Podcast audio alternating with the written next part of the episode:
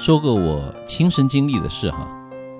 前两天坐一哥们的车，刚一拉开车门，呵，我的乖乖，一股鱼腥的臭味呀，是扑鼻而来呀。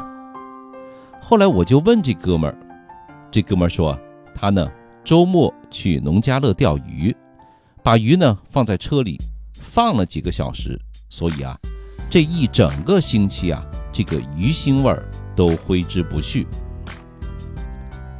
其实啊，我们的车内这个空气质量，它恶劣之程度啊，远远超乎了我们的想象。虽然说我们的肉眼无法看到，这个污染呢，主要来源于三个方面。一个呢是车里的仪表盘、沙发、皮革、塑料等等的这些材料，它们呢。在高温下会释放出甲醛、苯、二甲苯这些个气体。那第二一个呢，春夏之交啊，汽车的空调呢会滋生出大量的细菌、真菌、霉菌、螨虫等等的微生物。那第三一个呢是雾霾的侵袭，这个不用说吧。PM 二点五进到车里，污了车厢，还无法排出。那这些个污染呢？氢呢，则会导致我们，尤其是老人孩子，会出现头昏、困倦、咳嗽的现象。那严重的还可能导致患上白血病或者流产。想想都怕怕啊！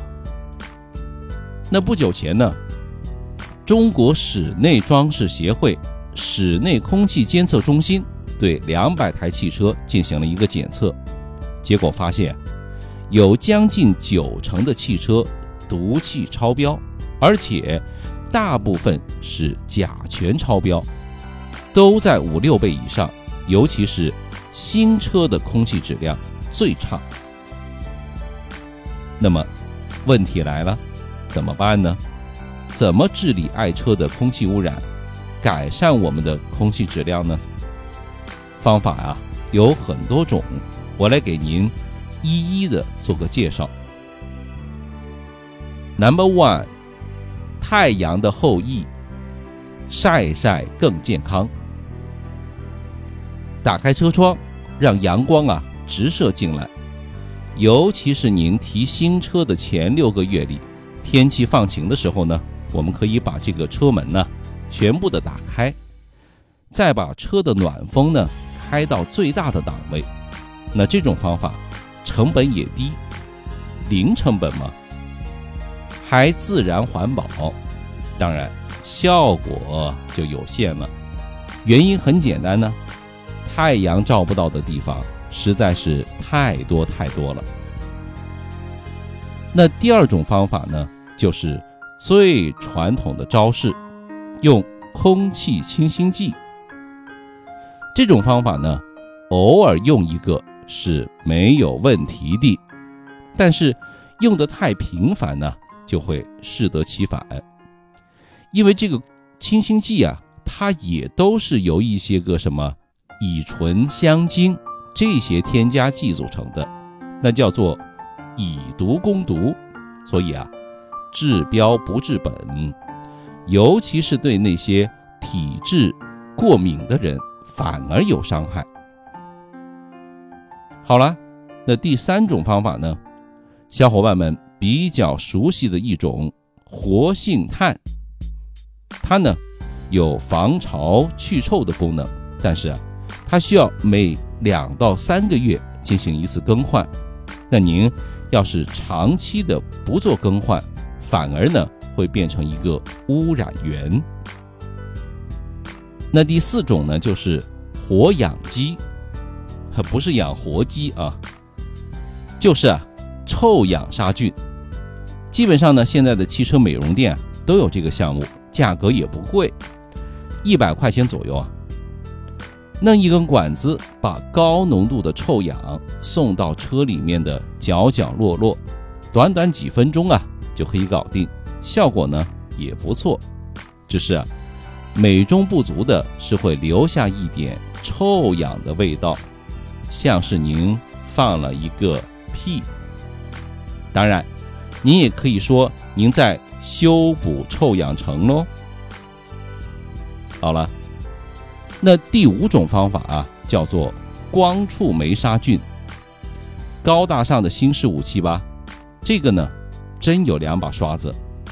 所谓光触媒啊，就是利用光的能量进行反应的触媒，产生的活性的物质，比那个臭氧杀菌的效果还要好。但也不能说十全十美，也有缺点，反应速度呢相对会慢一些，而且最重要的一点呢是比较的贵，价格啊在五百元左右，适宜人群不差钱的土豪嘛。好了，那终极武器来了，当当当当，空气净化器，它就 T M，是个神器。它同时采用了多种的净化技术和材料，具有绝对的安全性，净化效果呢更佳，实实在在是居家旅行净化空气、治理污染的必备神器。那我的车上呢就装了一个，效果嘛，杠杠的。那有兴趣的小伙伴们呢，可以回复“费宝”两个字，就会有一个远大车用费宝的链接，您啊可以看一看。